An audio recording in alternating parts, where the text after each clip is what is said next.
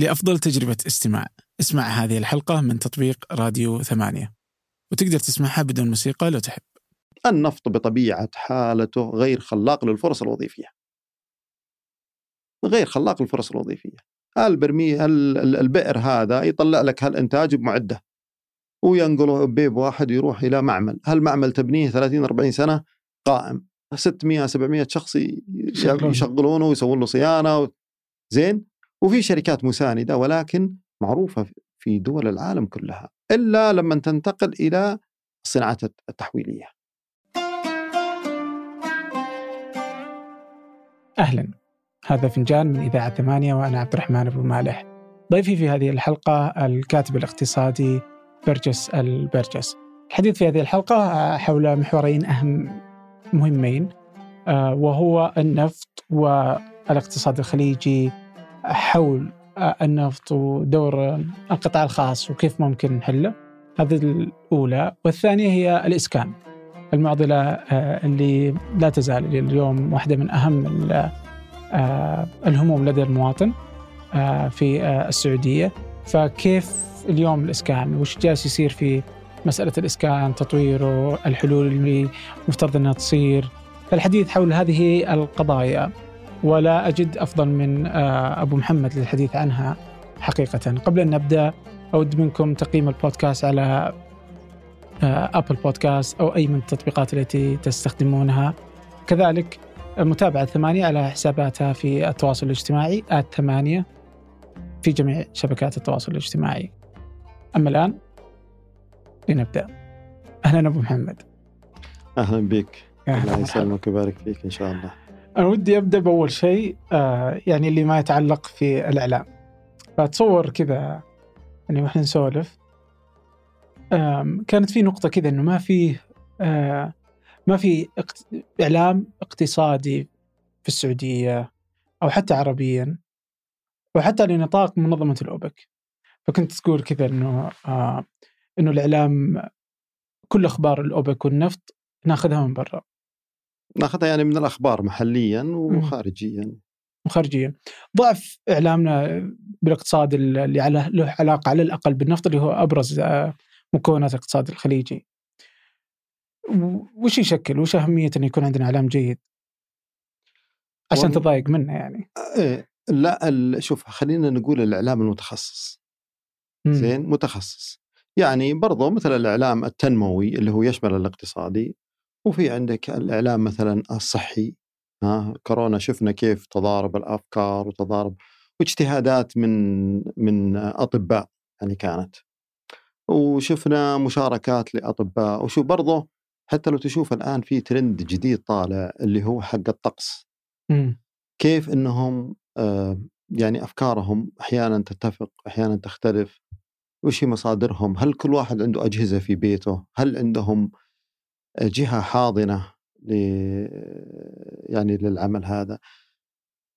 يبدو لي أن الإعلام المتخصص إذا كان إذا وجد يعني تحت منظومة وتحت رعاية يكون مثل النفط مثلا الأوبك آه، شركة أرامكو آه، المنشآت الصغيرة آه، والمتوسطة يعني جميع الأشياء الرئيسية التنموية يكون لها إعلام متخصص على الأقل يكون هو الأقرب للمعلومة اللي يقدر يوصل المعلومة بطريقة صحيحة.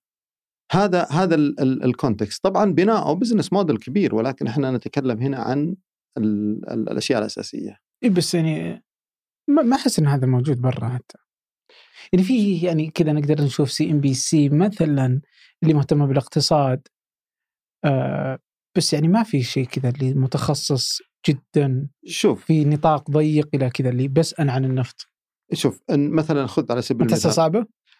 خذ على سبيل المثال النفط. م. النفط يعني حتى الإعلام اللي برا ما يجيب الصورة الصحيحه لأنه يفتقد إلى المعلومة الحقيقية. okay. حتى اللي برا يعني تقرأ البلومبرج تقرأ ال Financial Times تقرأ CNBC تقرأ لهم كلهم. ما فيه يعني representation حقيقي للمعلومة.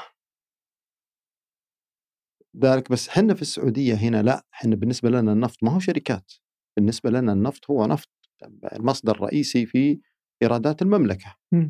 وهو الشيء الرئيسي اللي بنت منه المملكة آه، بعد يعني بعد التوحيد وبعد الحرمين يأتي النفط. م. يعني هو ركيزة أساسية. فالكل يستمع لنا آه، في تجربة سابقة العام الماضي كانت أو بداية السنة مش العام الماضي كانت السعودية ترى توجه رفض التوجه أو كان في تشدد يعني من جهات أخرى من داخل مش من داخل الأوبك من ناس قريبين من الأوبك ومن دول خارج الأوبك ولكن آه، في الأخير جميعهم يعني تدهور السوق في شهر واحد وشهر ونص طالبوا بإن نجتمع مرة ثانية ومشوا على الكلام اللي قالته السعودية. فالنفط بالنسبة للسعودية ما هو مثل النفط بالنسبة لأمريكا. أمريكا شركات أي شركة من شركاتهم الكبيرة هذه أكبر من النفط. وأكبر من إيرادات النفط واكبر من الوظائف اللي يخلقها النفط. بس بالنسبة لنا في السعودية لا هو ركيزة أساسية. اي يعني إذا أخذنا مثلا ابل لحالها يعني قيمتها تقارب آه الأرامكو بالكامل صح؟ والله شوف ابل هذه في مفهوم خاطئ كبير. آه. في مفهوم خاطئ. خلينا نقول القيمة السوقية للأسهم المطروحة م. لأبل اليوم تعادل القيمه السوقيه للأسهم المطروحه لأرامكو. إذا جينا نشوف مثلا آه، القادم تلقى أبل أعلى، الأسبوع اللي بعده تلقى أرامكو أعلى، ولكن أنت هنا ما تتكلم عن قيمة الشركة. أنت تتكلم عن القيمة السوقية، يعني خلينا نقول مثلا مثلا عندك كاش تبغى تشتري هذا الجزء، اشتريته. ولكن هذا لا يمثل قيمة الشركة. نهائي. بس هو القيمه السوقية للشركة. بس بس ما يمثل قيمة الشركة. علشان مثلا قصدك إن السوق متضخم ولا إنه لا لا لا مش السوق متضخم. يعني مثلا مثلا شيل شيل قيمة شيل آبل وانقلها لبريطانيا. طاح نص قيمتها. الضرائب.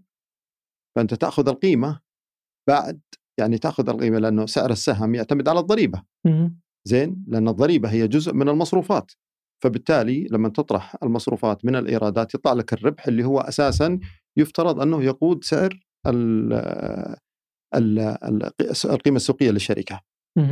فلو نقلته لو نقلت ابل آه، إلى بريطانيا ارتفعت الضريبه إلى أكثر من الضعف، نقصت نصف قيمة شركة ابل. السعودية نفس الشيء، السعودية هم الضرائب للنفط يعني آه، كون النفط ملك الأرض زين وضع النفط مثلا 50% لو لو لو الضريبه يعني 50% ولكن الطريقة السليمة لقراءة قيمة الشركة هو أن تنظر للأرباح قبل الضرائب. تسمى تسمى الأرباح قبل الضرائب الضرائب الأرباح بعد الضرائب. الارباح قبل الضرائب أرامكو ضعف قيمة أبل. ضعف قيمة أبل. زين؟ ولو تنظر للقيمة الحقيقية يعني ترى هم الآن أبل على أساس أنه مستقبلا هذه قيمتها. القيمة, لليوم هي قيمتها مستقبلا بعد 10 20 سنة. لكن لو تنظر للحقيقة الآن مثلا في أرامكو وسعر أرامكو فعلا يعني قبل قبل الضريبة لأن الضريبة أساسا تروح إلى خمس المالك اللي يملك 95% من الحصة الحكومة السعودية. زين؟ فبالتالي يعني السعودية تربح من أرامكو من جهتين جهة الضريبة ومن جهة الأرباح لأن كونها كونها المالك ل 95% منها فأرامكو أكبر أكبر بكثير من من قيمة يعني القيمة السوقية أو أو القيمة الحقيقية لشركة أبل. خذ على سبيل المثال صافي الأرباح. صافي الأرباح زين ما قبل الضريبة أرامكو أكبر من الأربعة التريليونين الثانيين اللي هم أمازون. مايكروسوفت وأمازون وأبل وجوجل يعني هذول ما يصلوا إلى 175 مليار بينما ارامكو تتخطى 220 مليار الاربعه مجتمعين؟ الأربعة مجتمعين شايف؟ فقيمة أبل اليوم هي لقراءة مستقبلية دقيقة لو لو جينا الحين قلنا إنه نشيل ارامكو وناخذ الأربع شركات بتكون أفضل لو كان اقتصاد السعوديه يقوم على أربع شركات زي امازون وأبل وجوجل ومايكروسوفت ولا شركة واحدة زي ارامكو؟ لا ما تقارن هي بالطريقة هذه. م. ما تقارن بالطريقة هذه. ال ال ال النفط آه، قائم على طول. يبقى إن شاء الله قائم يعني حتى تنتهي قيمة النفط. زين؟ أو ينضب النفط. أوكي. وهذا ما هو في المنظور الآن. يعني حتى مثلا في 2050 آه، بيكون عدد سيارات الكهربائية أكثر من عدد السيارات اللي موجودة اليوم. ولكن هذا بيكون نصف أعداد السيارات أو أقل من نصف أعداد السيارات. فتقريبا النفط يعني قيمته أو أو آه، الاعتماد عليه الاعتماد على النفط بيكون قائم ومستمر. لكن المشكلة فين بتكون؟ المشكلة بتكون عند الشركات اللي مثل أبل. لو طلعت شركة الآن توازي الأبل خلاص. صار السوق عليها أكثر. وشفنا شركات إلكترونية يعني آه، تقريبا آه، يعني شبه أقفلت الآن منهم نوكيا مثلا. زين؟ سامسونج الآن ينافس أبل وبقوة. آه، هواوي ينافس سيسكو وبقوة. وهو بال بال بالحقيقة بداية هواوي يقول لك أنا أقلد وأدفع الغرامات. يقلد الكود حقهم يكتبه نفسه م. ويدفع الغرامات ويمشي هذا الكلام في 2002 2003 الآن صار أصبحت دفع الغرامات غش منك ودفع الغرامات وكذا الآن ينافسك وعنده مبيعات أكثر منك. زوم أعلى من قيمة سيسكو. وهو تطبيق هو الشركات الإلكترونية ممتازة وتوفر وظائف بشكل كبير. وشركات ابتكارية. ولكن لا شيء يقارن يقارن بالنفط بصراحة. بس إني بتصور إنه برضو إذا أخذنا النفط على قراءة 2050 أحس إن قراءتك متفائلة. تجاه إنه النفط لا يزال موجود ما وقتها بشكل جيد. إيه؟ ما يعني... هي قراءتي. لا لا في النفط أنت ترجع إلى ثلاث أربع مصادر رئيسية هم أفضل أفضل مراكز البحوث. أوكي. زين؟ منهم اللي هي ال IEA. ال IEA ال International Energy Agency في يعني تحت إشراف وزارة الطاقة الأمريكية. هذه القراءات هم يقرؤون استهلاك السيارات وعدد السيارات أوكي؟ والزياده في السكان. يعني كل الأشياء هذه تكون موجودة ومعمولة بالحسبان. في الأخير يطلعون أعداد السيارات. يعني أعداد السيارات اليوم تقريبا 100 آه، مليون مليار آه، سيارة. في 2050 راح يكون العدد آه، تقريبا أقل من 3 مليار بشيء بسيط. وراح يكون نصف السيارات اللي تنتج من الكهرباء والنصف الآخر بيعتمد على النفط. بالتالي استهلاك النفط في ذلك الوقت أكثر من استهلاكه الآن. هذه القراءات. يمكن يطلع شيء جديد بكرة وتغير معادلة كاملة. آه. زين؟ ولكن هذا ال ال يعني هذه هي القراءات اللي إحنا نمشي عليها. إي بس إذا جينا نقول نشوف الشركات اللي جالسة تشتغل اليوم أغلب الشركات جالسة تتوجه إلى الطاقه الشمسيه والطاقه البديله حتى إن كل الدول آه، متفقة مع الأمم المتحدة على 2030 بتقليص آه، آه، الطاقه النفط والاعتماد على النفط آه، والذهاب إلى آه، الطاقة البديلة على كل مستويات آه، الدول والحكومات والشركات ومنها السعودية اللي متفقة نعم. في هذه الاتفاقيات. نعم. فكل الدول جالسة تتوجه إلى الطاقة البديلة. فإحنا ما نتكلم بس عن السيارات، ناخذها على كل النطاقات اللي تهم كذا البيئة والاستقرار. وهذا اللي بيخلي الطاقة البديلة تصير سعرها أرخص سواء في البيوت والشركات المصانع. فإذا أخذنا سيارات بتكون أقل من اللي اليوم. والشركات والمنازل وأغلب تشغيل الطاقة اليوم اللي هو ينتج عن طريق النفط بيصير أقل. لا شوف مما هو عليه اليوم. وإن كثر شوي. العميل الرسمي للنفط هي السيارات. يعني الغالبية العظمى العظمى العظمى الكبيرة يعني أكثر من 95% هي للسيارات بأنواعها. بنزين 95% 95% يس. من استهلاك النفط للسيارات؟ إيه إيه. إيه. هذا يعني بال بال بالعالم كله كامل. زين؟ ما تجد يعني مثلا مثلا على سبيل المثال خلينا ناخذ لك شيء آه، هو صحيح سيكون مثلا خلينا نفترض إنه نصف السيارات مثلا في السعودية أو عالميا نفس السعودية نصف السيارات بيكون اعتمادها على الكهرباء. زين؟ ولكن عدد السيارات اللي تستهلك الكهرباء في ذلك الوقت وعدد السيارات اللي تستهلك الوقود الاحفوري في ذلك الوقت أكثر من عدد السيارات اليوم. ب 2050 ب 2050 يعني تتكلم عن حدود 3 مليار سيارة. بس إذا أخذناها من جانب عجيب أحس إني ما ما أتفق.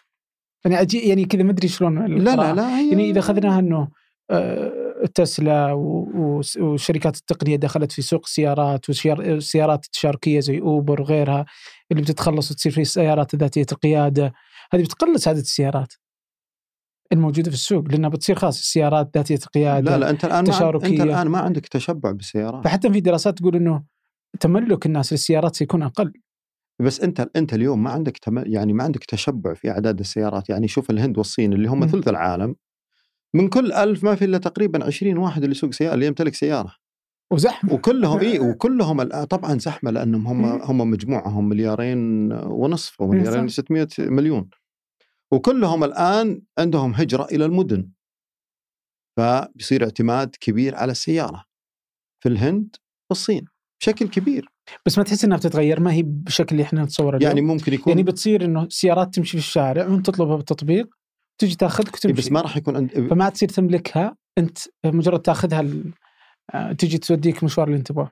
هم وبكذا تحل أزمة حتى الزحمة لأنه مستحيل الزحف نحو المدن لن تستقبل المدن كل هذه الكم من السيارات. إي بس أنت أنت ما تجي تدرسها من ناحية النفط، أنت في الأول تروح تدرسها من ناحية السكان، كم عدد التزايد في السكاني، بعدين تروح تشوف إحنا دائما نشوف خطط التصنيع للسيارات، كم بيصنعون. زين؟ ونمشي وراهم. نقرأها من هناك إحنا، إحنا ما ندخل في الشأن الاجتماعي. نقرأ من السيارات. نشوف السيارات لأن الآن لو تدخل أي سيارة تدخل مثلا بي إم دبليو ولا مرسيدس تلقى عندهم فريق عمل يشتغل الإنتاج للعشرينات اللي هي 2020 إلى 2029 فريق عمل آخر يشتغل من 30 إلى 2039 وهكذا. البوينغ نفس الشيء طائرات. فإحنا نمشي وراء الخطط حقتهم. ما يعني إذا حصل breakthrough كذا قوي وبقدرة قادر تقدر تطلع من عملك إلى بيتك بضغطة زر جهاز كذا طيرك وداك هناك هذا شيء ثاني. بس إحنا نتكلم على الأشياء اللي يعملونها الآن واللي يعمل عليها الآن. بنفس الوقت دائما عاملين حسابنا إلى الأشياء الثانية اللي هي ممكن يكون في بدائل. ولكن بنفس الشيء مهم إنه إحنا لازم ننتبه له إنه السعودية وضعها خاص يختلف.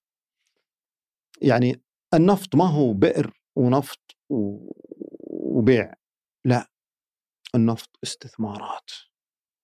وما في أحد ما في شركات يعني كل المنافسين ما عندهم الاستثمارات القوية اللي تعملها يعني مثل شركة أرامكو. من تقصد المنافسين؟ يعني كل الدول المصدرة من داخل أوبك. زين. وطبعا أتكلم لأنه أنتم مين البارتنر حقك؟ فنزويلا وروسيا و الكويت الإمارات. الكويت. لا يعني الكويت والإمارات يعني قريبين منا. زين. قريبين منا. ما هم مثل السعودية لكنهم قريبين.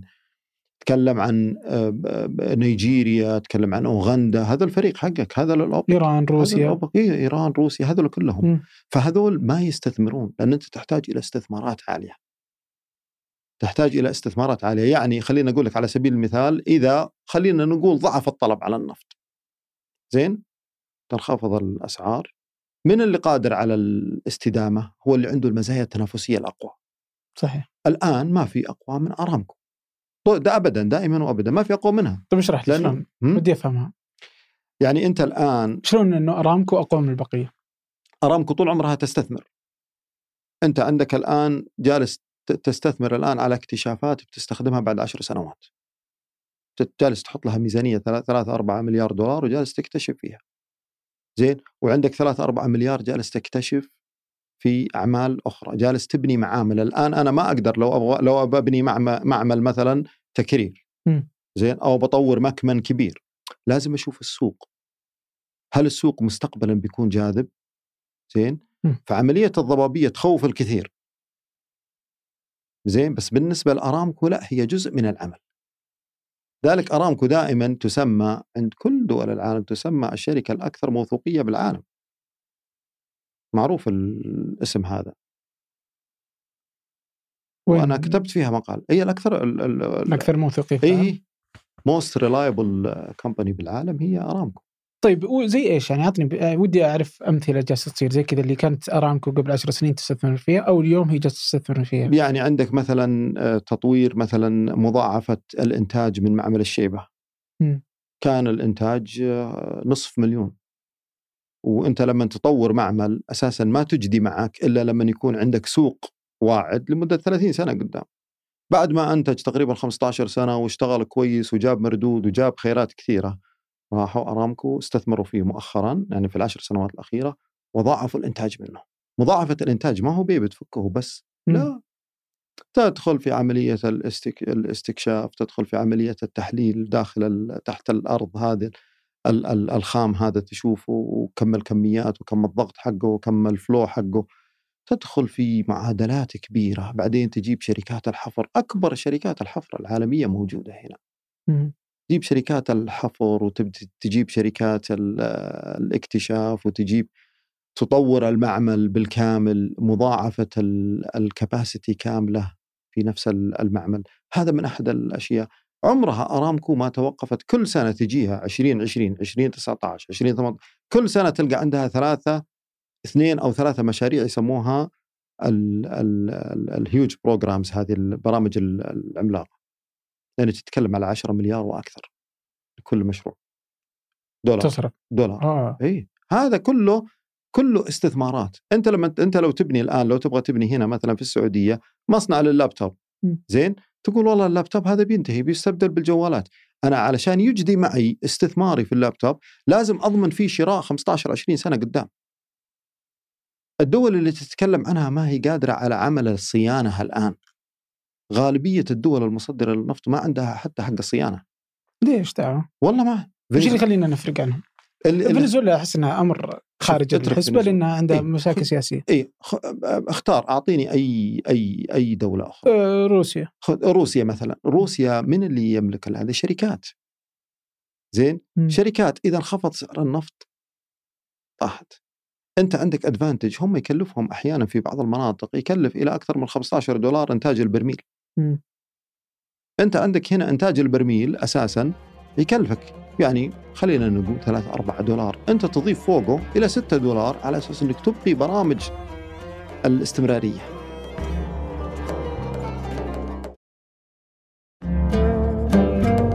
طب إذا هذاك مثال بعيد. وإنه هي شركات خاصة و ترى على فكرة بشكل مختلف. دول الخليج أحس إنها تشبهنا تماما. شوف دول الخليج آه، يعني عندك الإمارات والكويت تقريبا هي اللي هي اللي هي اللي ماشية معك بالخط. بس الإمارات والكويت برضو هي هي صغيرة. يعني إنتاجها ما هو ما هو كبير. زين أنت تقدر تطلع إلى 12 أو أكثر من 12 وممكن يعني لو تبغى تعمل تطلع إلى أكثر من 12 مليون برميل يوميا. الإمارات والكويت مع البرامج الجديدة والخطط المستقبلية يا دوب يطلعون ل 4 مليون. يعني صغيرة مقارنة بهذا بعدين أنت الاستثمار ما تقدر يعني ما تقدر المكمن كبير. المكمن يكون اللي تحت الأرض اللي هو جبال تكون تحت الأرض يعني زي الغوار مكمن كبير زي خريص. في الدول الثانية ما يكون ما تكون المكامن كبيرة فصعب إنه يدخل في التطوير لأن قيمة التطوير أو تكلفة التطوير هي كبيرة. فلما يكون المكمن صغير غير مجدي. طيب بس, بس برضو ترى شوف ترى الإمارات والكويت عندهم خطط. عندهم إيه. خطط جميلة يعني. فأنا قلت لك لما قلت لك ان السعودية ستكون الأقوى لأنها دائما هي الأقوى في النفط في إنتاج طيب. بس إنه أنا أحس انه هذه مشكلتنا إنه النفط هو هو المعضلة. هو اعتمادنا عليه هو المعضلة استثمارنا فيه المستمر هو المعضلة. فإذا ما توجهنا إلى ما خارج النفط خصوصا مع كل هالتغيرات في الطاقة البديلة ولا في التقنيات الجديدة ولا في الأشياء اللي ما ندري وش وش اللي تكتشفها لنا التقنيات وحتى في أنواع الطاقة المختلفة غير عن النفط والغاز. طبيعي. مو أنت شغال في البرامج الأخرى كلها. ولكن النفط بما أنه يعطيك دخل واعد وكويس أكيد بتكمل فيه لأنه مصدر دخل. م. حتى لو كان أكثر من من حاجتك بيكون مصدر دخل. ولكن المملكة عندها برامج الصناعات عندها برامج الطاقة الشمسية والطاقه من الرياح المتجددة عندها برامج أخرى كثيرة. بس إلى الآن النهج حقنا ما بدأ يقترب إلى الدول التي تعتمد على صناعة الإلكترونيات، صناعة البرمجيات، الأشياء هذه اللي هي تتطور بشكل كبير. وش اللي مانعنا؟ آه عدة عوامل بس العامل الأكبر الأكبر الأكبر المستثمر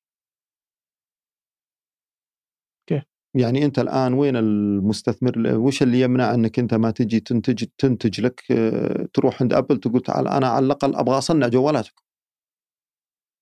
يعني الأيدي العاملة في الصين لا تقارن بالأيدي العاملة.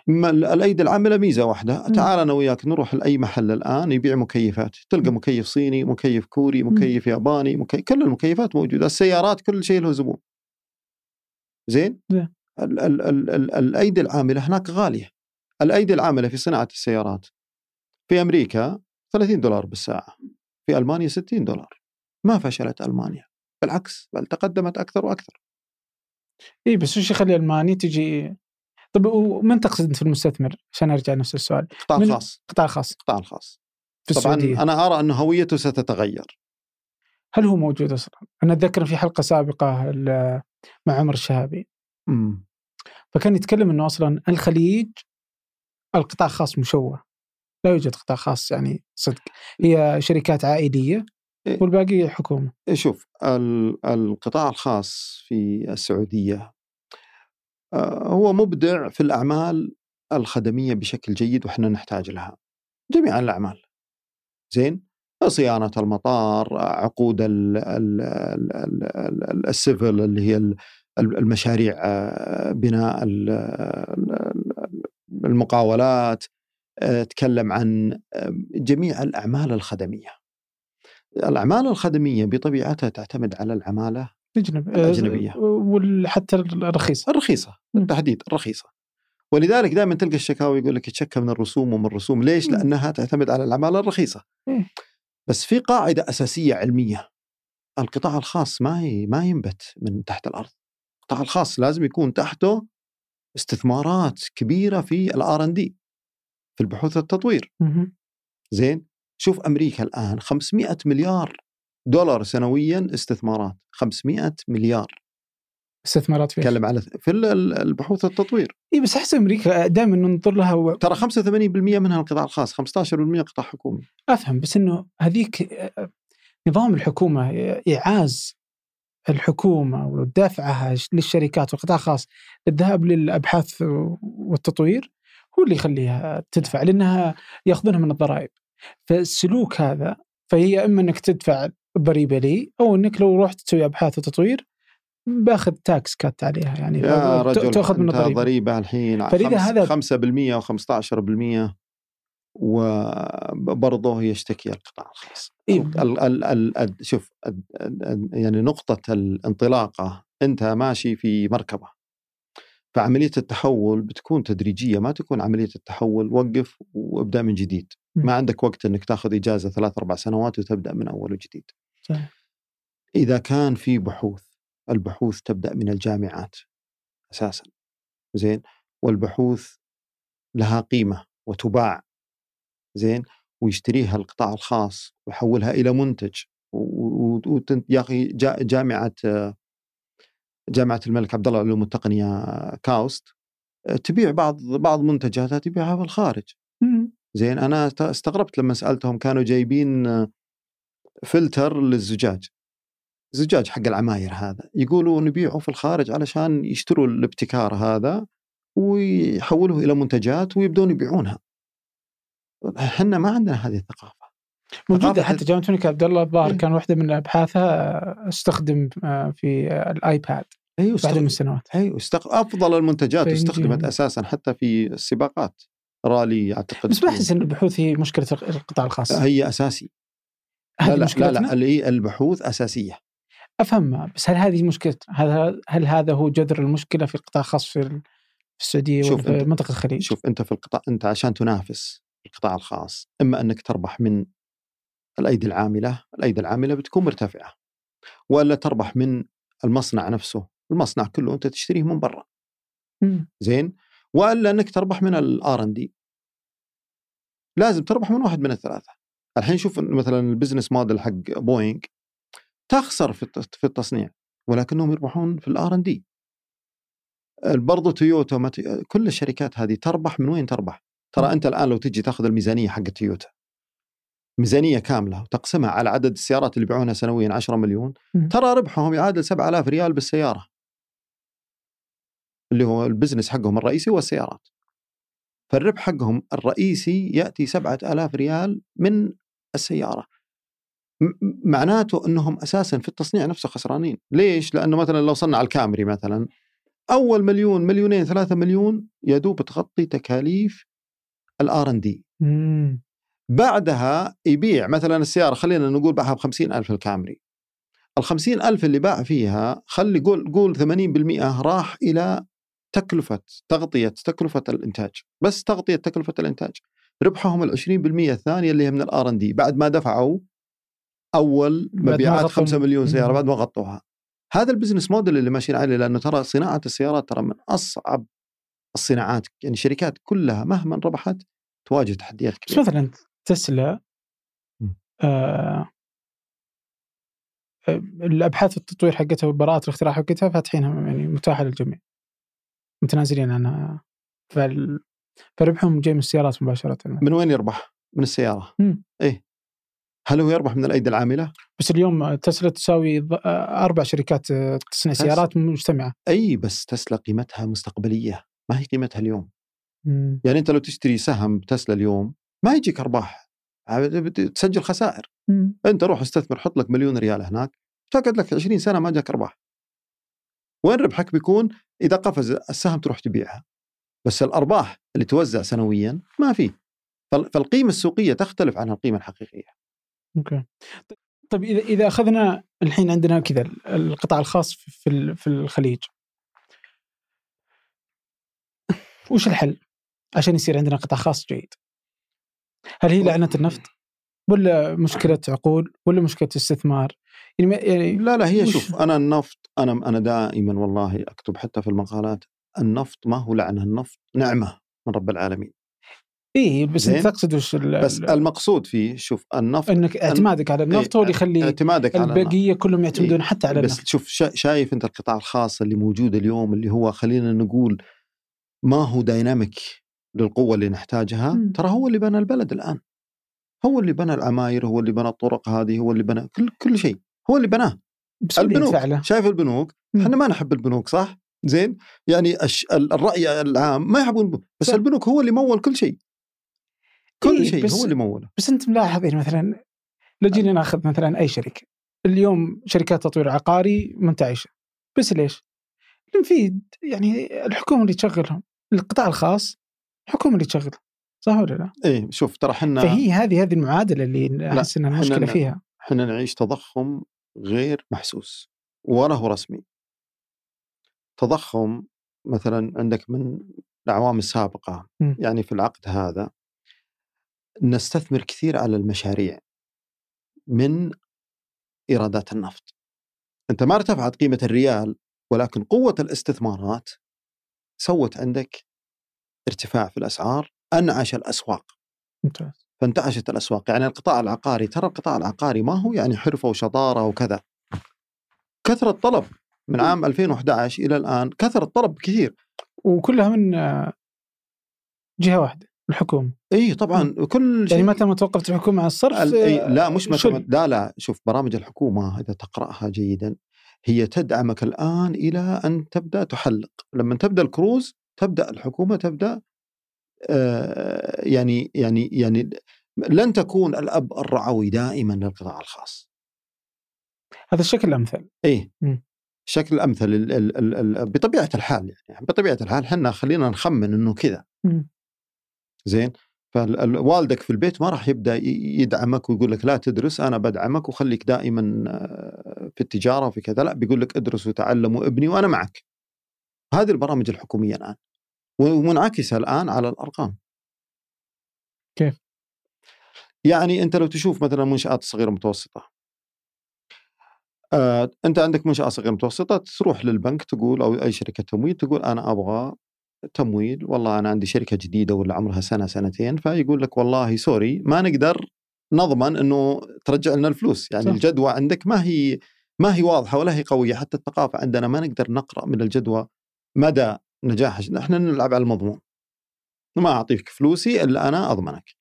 فبالتالي أوجدت تحت يعني مظلة الدولة برنامج كفالة. هذا تبع منشات إيه. برنامج كفالة في ال 15 سنة الماضية أعطى 18 مليار 18 مليار أعطاها للممولين يكفل منشات صغيرة ومتوسطة. ال 18 مليار كفلت كم؟ 30 مليار. يعني المنشآت أخذت 30 مليار. من 18 مليار ضمانات قدمتها كفالة قدمتها الحكومة يعني تقريبا إلى الشركات. هذا في 15 سنة. زين 40% منه بآخر سنتين. بدأت الحركة بقوة آخر سنتين 18 و 19 بدأت تتحرك. هذه الإحصاءات موجودة على موقع كفالة. زين موجودة.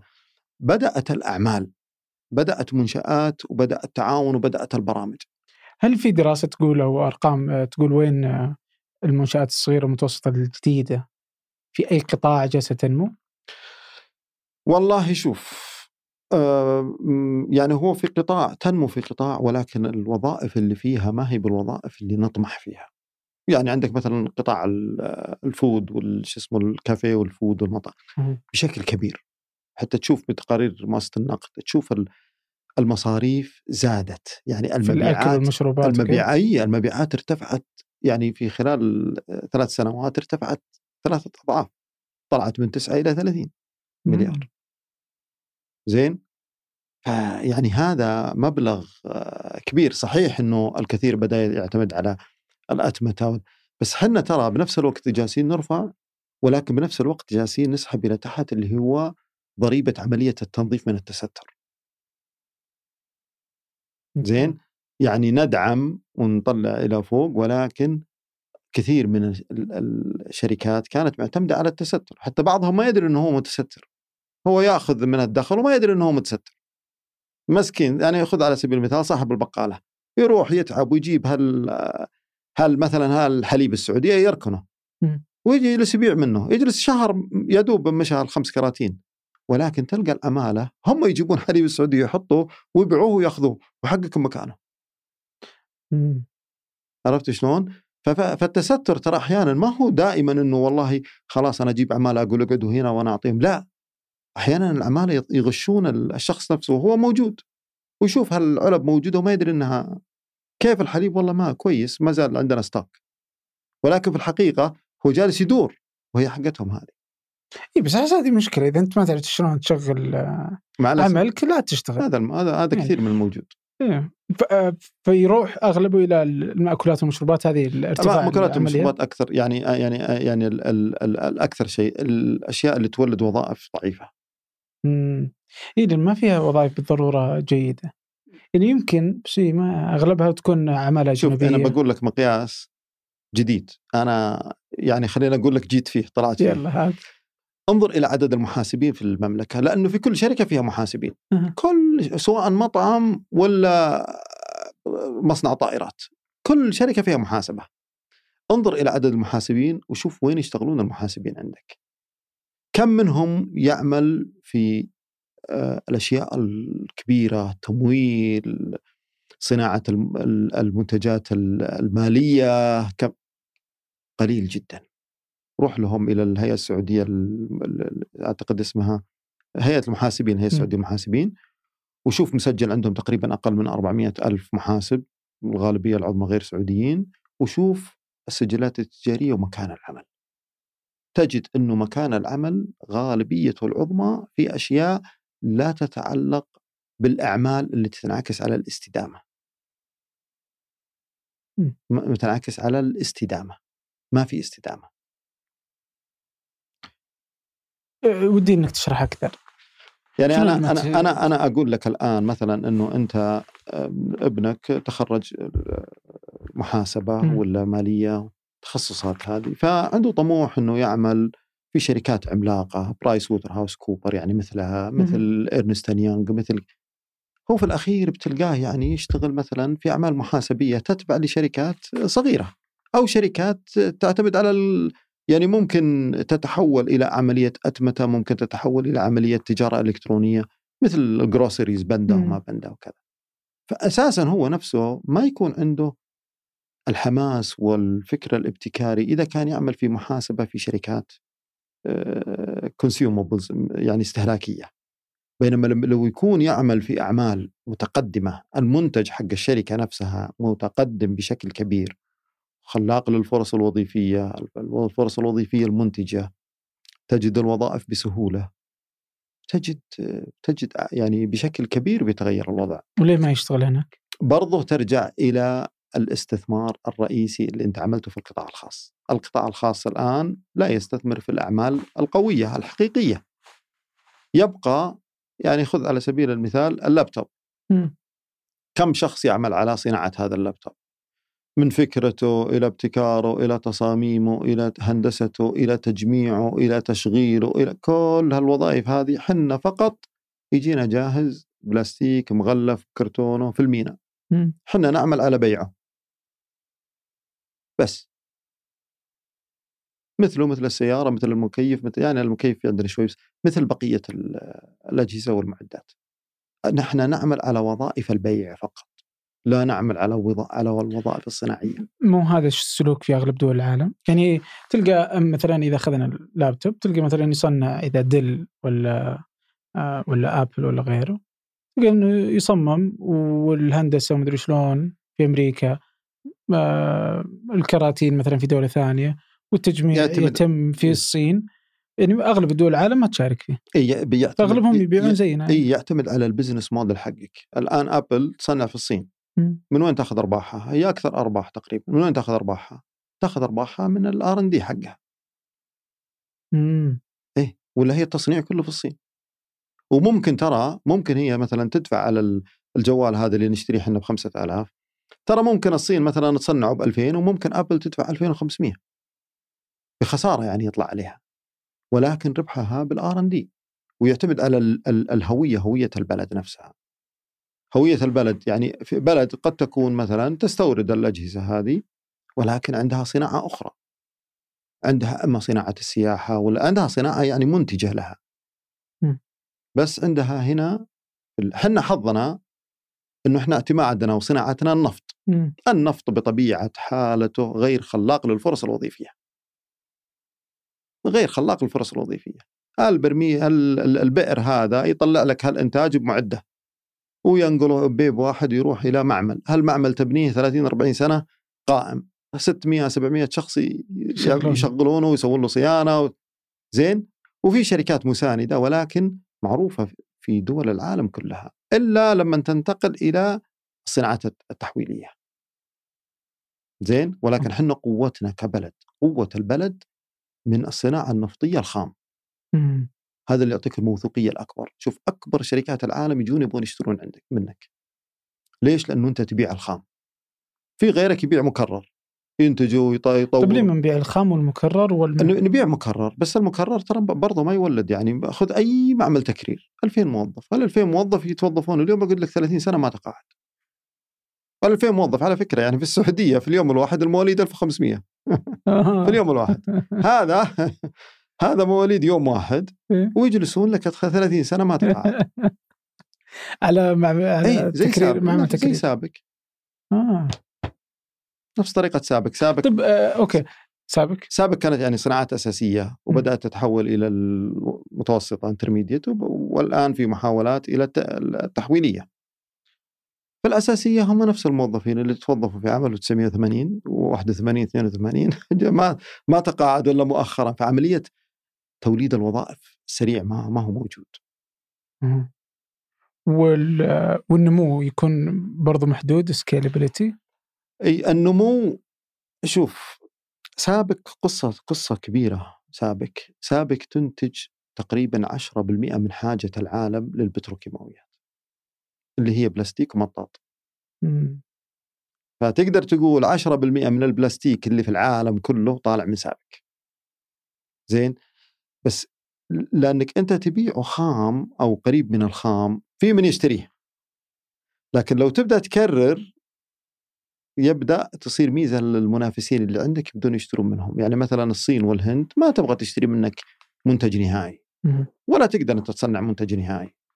يعني علبة البلاستيكه حقت الموية والبلاستيكه حقت علبة الشامبو أنت ما تقدر تصنعها هذه تصنع في المكان اللي بتباع فيه.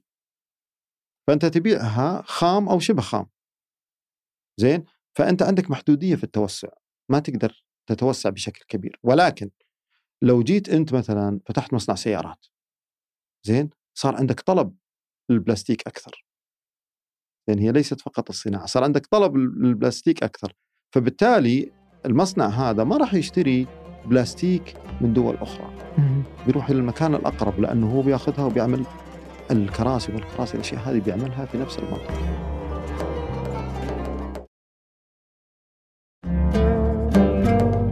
طيب ودي أعلق على مقالة آه، مقالة تنويع مصادر الدخل والحلقة المفقودة.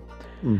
فتقول إن مبيعات الزراعة للداخل وعوائد السياحة من السواح الداخل لا تعتبر تنويعا لمصادر الدخل. لأن المشتري يحصل على راتبه من دخل النفط. أوكي أنا ما أتذكر والله وش وش اللي أنا كنت أقوله هنا وأقصده هنا ولكن المقالة يمكن قديمة بعد. بس, بس إني أحس إن السياحة الداخلية إيه؟ لا يعني السياحة جزء مهم. السياحة يعني على الأقل فلوسنا ما تطلع. بس السياحة الآن تختلف عن السياحة في السابق. وش الفرق؟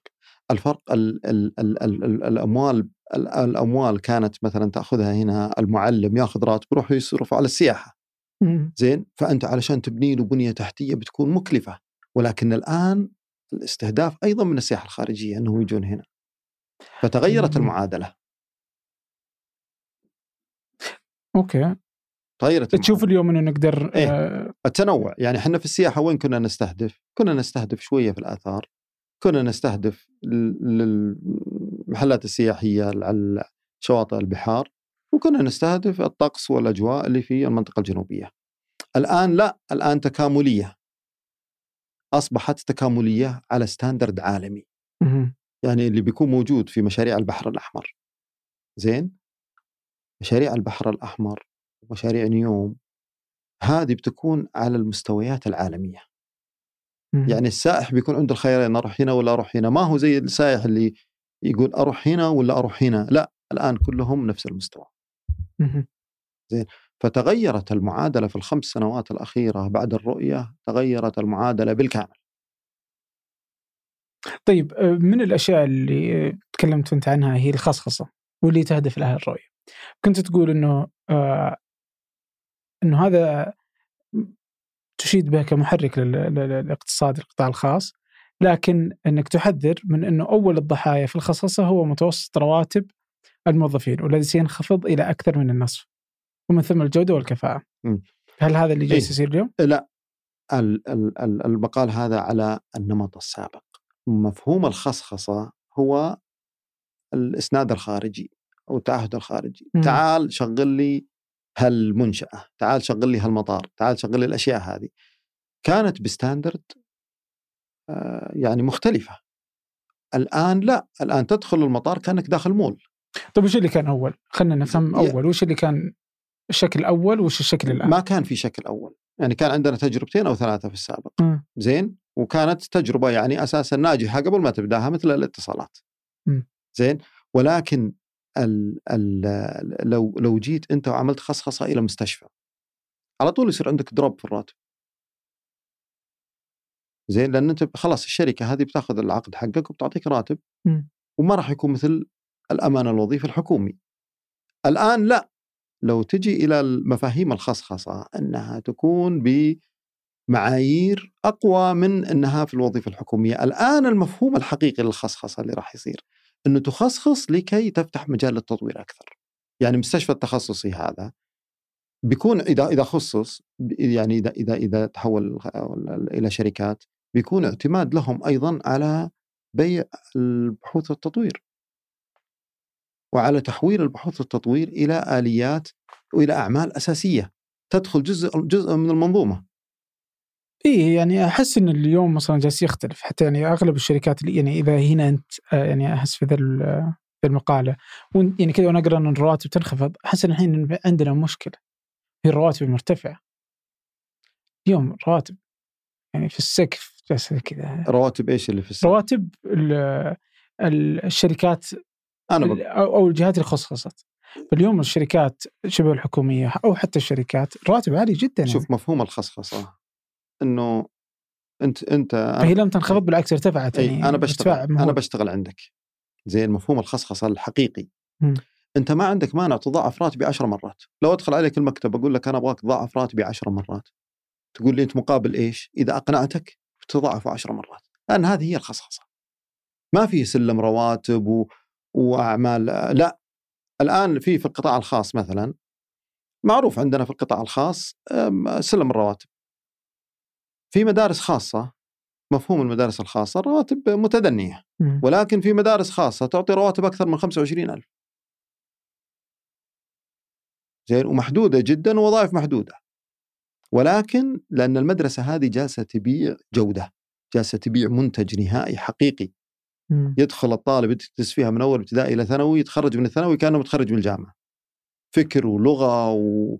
ومهارات وكل شيء معروفة معروفة الأعداد هي التوب اللي مع ال... بس كم نسبة هذه للمدارس الأهلية العادية اللي رواتبها منخفضه؟ قليلة جدا فقليلة المتميزة هذه إيه؟ وش اللي وأحس إني بقدر أسحبها على كل القطاع الخاص وش اللي يخلي الأشياء ذات الجودة العالية واللي توظف إيه؟ عليها سعوديين برواتب عالية قليلة جدا والعكس هو السائد وال... هذا بداية حوارنا هي الثقافة. ثقافة القطاع الخاص. القطاع الخاص كثير منه يرى أن المدرسة م. عنده فلوس يبغى يستثمرها. م. استأجر بيت وحط فيه فصول وجاب مدرسين وجاب استوفى حد الادنى للسعوده وبدأ يضغط على المصاريف ويتابع التحصيل. ادفعوا ادفعوا الرسوم. هذا هو الهدف. الناس اللي يدرسون أولادهم هناك يدرس اولاده هناك علشان يأخذ يعني مرونة أكثر في في الغيابات، عدد طلبه أقل، ما في زحمة عند المقصف، ما في عملية ال ال يعني ال الأشياء اللي موجودة في المدارس الخاصة. يبغى يعتقد أنها برستيج أفضل. زين؟ ولكن في الحقيقة آه، هي مدرسة التعليم في المدرسة الحكومية أفضل منها. هذا الغالبية. وكيف نعرف الأشياء هذه؟ تنعكس على اختبارات القدرات. تنعكس في اختبارات القدرات. بس المدارس اللي نتكلم عنها أنا ما ودي أذكر أساميها. هذه المدارس عندنا في مثلا في الرياض في الدمام في جدة ومناطق أخرى. هذه المدارس تخرج لك الطالب بالثانوي جاهز للعمل. يعني يعني مثلا الطلبة مثلا مدارس عندنا في الظهران. ليست مدارس الظهران في مدينة الظهران. مع المدارس الظهران إيه. ممتازه بما فيها الظهران. يعني الظهران من أفضل المدارس اللي. هذه المدارس تخرج الطلبة ما يروحون لجامعة البترول. يروحون لأمريكا. ليش؟ لأنه يقول لك أنا عندي قدرة إني أجتاز السنة التحضيرية، ليش تجبرني على الجلوس في السنة التحضيرية؟ فأنا بروح برا مش حبا لبرا. ولكن علشان الأربع سنوات أستطيع أن أختصرها بثلاث سنوات ونصف. فليش أنا أجلس أدرس سنة تحضيرية؟ أدخل أدرس الأشياء الأساسية في اللغة. وأنا جالس أدرسها طول عمري. يجتازون اختبارات ما أدري إيش أسامي الاختبارات الآن بس أنا الأيام زمان مثلا كان المقياس التوفل يجتازون اختبار التوفل في ثاني ثانوي أول ثانوي. إيه هذه نقطتي أحس إن هذه مشكلتنا في في القطاع الخاص السعودي هي إنه أغلب ال... أغلب الشركات يعني لا تكاد تذكر إلا يمكن شركتين ثلاثة هي اللي تقدر تصدر برا. يعني كذا الشركات الباقية ضعيفة جودة هزيلة آه، يعني كذا اللي قطاع خاص يعني عبء على على الدولة وعلى البشرية وعلى الكوكب. هي الثقافه خلينا نتكلم بس ثقافة من إذا؟ شوف ثقافة التاجر وثقافة المستهلك. أنا الآن مستهلك. م. زين؟ أبجي يا أخي واعرض لكم بضاعتي على مثلا سناب ولا تويتر. أبي تدعمونها؟ ما حد يدعمها. حلو. زين صح ولا لا؟ إيه. طب التاجر الآن التاجر آه، تجي لكبار التجار تلقاه يجيب منتج جاهز. مثل مثل ما أبغى أقول اساميهم مثل المحلات الكبيرة اللي تبيع الأثاث هذه مثلا. ليش هو يغلب نفسه ويسوي له brand ويسوي ويصنع ويجيب من الصين ويجيب من كل دول العالم؟ لا. أروح أسوي franchise مع الشركات الكبيرة آه، وأبدأ أبدأ من عندي أنا عرفت شلون؟ أبدأ يصير يصير دوري هو البيع فقط وليس الإضافة القيمة المضافة طيب كيف تشوف دور منشآت في حل هذه المسألة؟ تحس لهم دور يذكر؟ منشآت هي على المنشآت الصغيرة المتوسطة يعني ما تتكلم عن الشركات الكبيرة والعملاقة. الشركات الكبيره والعملاقة يعني هم كلهم خمسة ستة وأغلبها لا والله من... كثير الكبير الكبيرة والعملاقة ما هي أكثر من خمسة ستة ولكن يعني أغلبها من الضخامة الكبيرة في الشركات المتوسطة. اي تشكل منش... 94% من الشركات منشآت. صغيره متوسطه اي منشآت. أنا الغالبية صغيره متوسطه إيه؟ الغالبية الصغيرة. الغالبية بعد حتى صغيره جدا متناهية الصغر إيه. بعدين الصغيرة بعدين المتوسطة.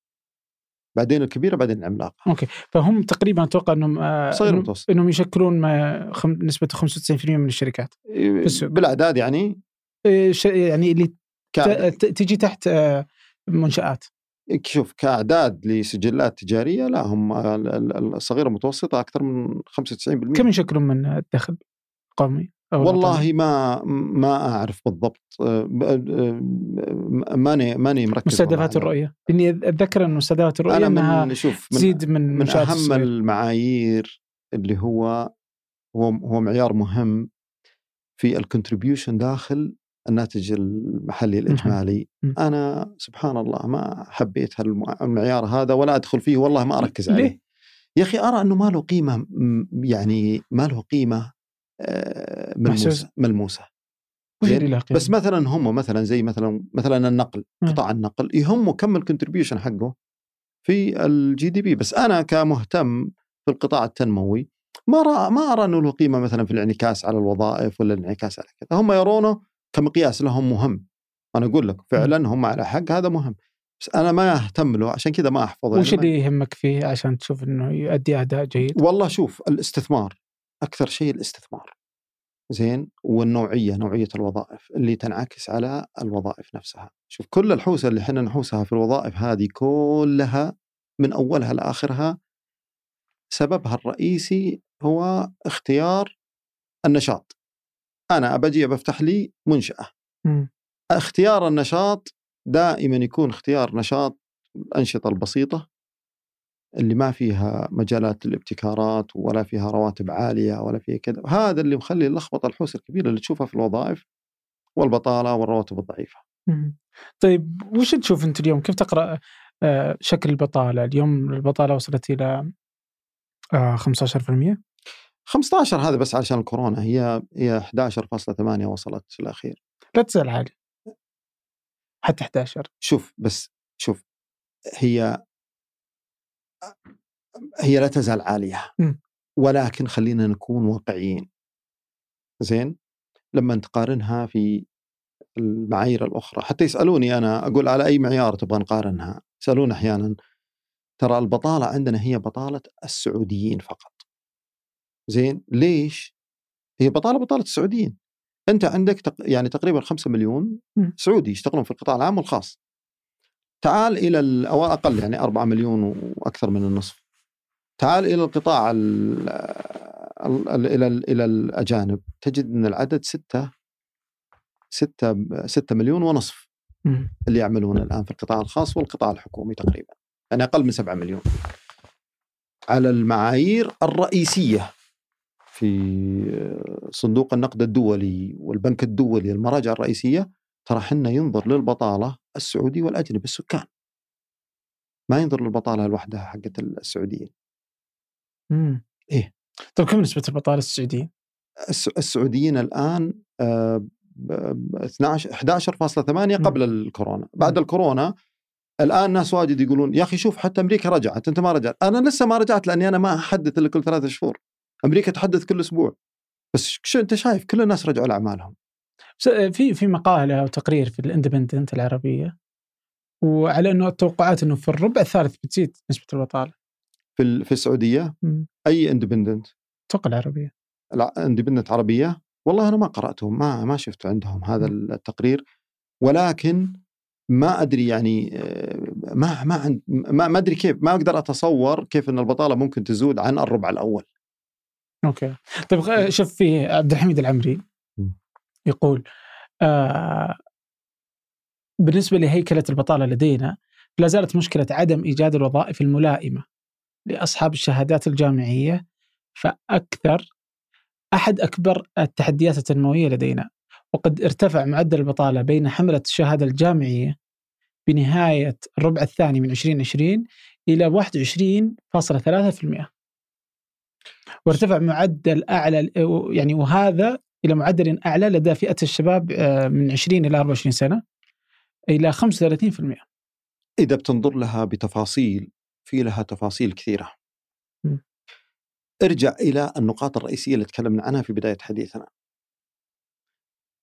نوعية الأعمال اللي نعملها هنا لا تحتاج الأعمال يعني اللي تحتضن الجامعيين تشتغل اليوم هنا تروح بكرة هناك. مع وأنت شغال هنا الآن شاب صغير راتبك 30 و40 ألف ها؟ وجات لك فرصة محل ثاني ب ألف تطلع من هنا لهنا يكون سوق حيوي كبير. إحنا الآن ما تجد الأشياء هذه لأن الأعمال عندنا لا زالت القطاع الخاص لا زال يستثمر في الأعمال الخدمية خدمية. مم. الأعمال الخدمية خدمية لأنه في أعمال خدمية برمجية مثلا ممتازة. ولكن أنا كون كوني أكون reseller يعني إعادة بيع فقط. زين؟ يبيعون علي مثلا من برا وأجي أنا هنا أشتريها وأعيد المنتج بيعه سواء كانت قرطاسية سواء كانت منتج في الألبان مهما كان ها؟ أنت ما زلت في في المكان هذا. ولكن في شيء ثاني وزارة الموارد البشرية تعمل عليه.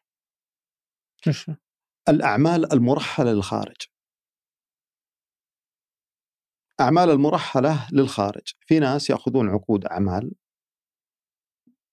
وأعمال ممتازة وتتمنى إنه أخوك وابني ويعملون فيها. هم يروحون يرحلونها لبرا. تتسوى برا تجي, تجي جاهزة يروحون يقدمونها كمنتج.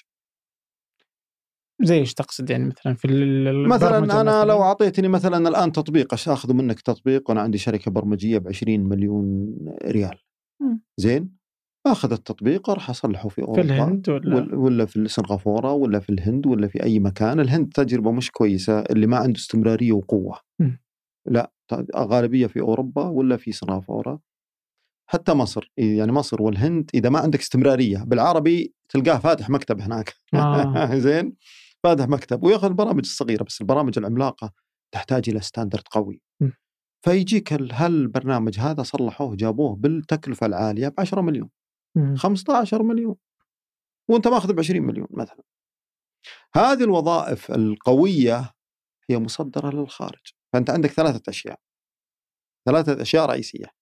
الاستيراد 500 مليار. استيراد. استيراد السيارات و كل الاستيراد. السلع الملموسة. الخدمات الغير ملموسة. مرحلة لبرا. تتكلم على رقم كبير 120 مليار تقريبا. ريال ولا؟ ريال. زين. العمالة الوافدة. هذا 20 2019 ولا؟ 2018 أعتقد. أنا حسبتها مرة بس ترى حسبتها صعبة. يعني اجتهادا مني ما كان ما هي دقيقة. بس تقديرية. بس آه، جمعت المعلومات وطلعت وكتبتها في مقال. ممتاز. وفي عندك الشيء الثالث اللي هي الرواتب اللي تدفع لل... لل... للعمالة الموجودة وهذا حق من حقوقهم يرحلوها لبرا. هي تقريبا 120 مليار. عندك 120 مليار 120 مليار 500 مليار. شايف إحنا مركزين على العمالة الأجنبية. بس مركزين على العمالة الأجنبية. العمالة الأجنبية هي اولا هي 120 مليار. زين؟ الموازي لها 120 مليار الاعمال الاعمال اللي ترحل للخارج. هذه اللي نركز عليها في توطينها؟ في توطينها هنا بتر... يعني هذه اللي تعمل عليها الآن هيئه المحتوى المحلي والمستريات الحكومية وزارة الموارد البشرية عندهم برنامج كبير عليها. بس أتوقع أن المشكلة أكبر يعني الشق أكبر من رقعه زي ما يقولون. يعني إذا جينا ناخذ هذه النقطة. قبل ما تكمل أنا كتاجر أريح لي اوديها برا. أنا كتاجر حتى لو كان لك أريح لي برا برا أوديها. أبى أتصور إنه تدري أنت تاجر واريح لك إنك تحطها بالسعودية. زين؟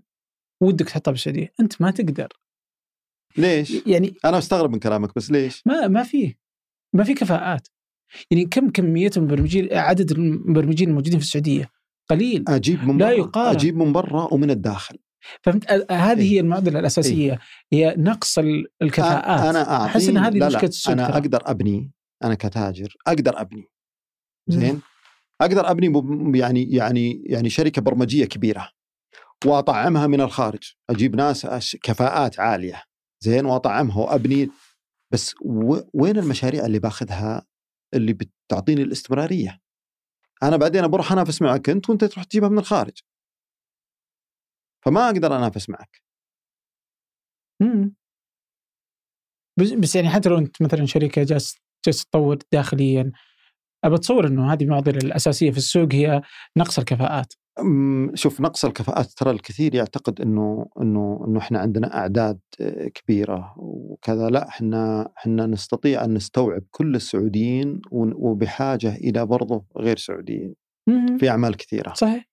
ولكن إنه أنت ترى صعب عملية التحويل ليست سهلة.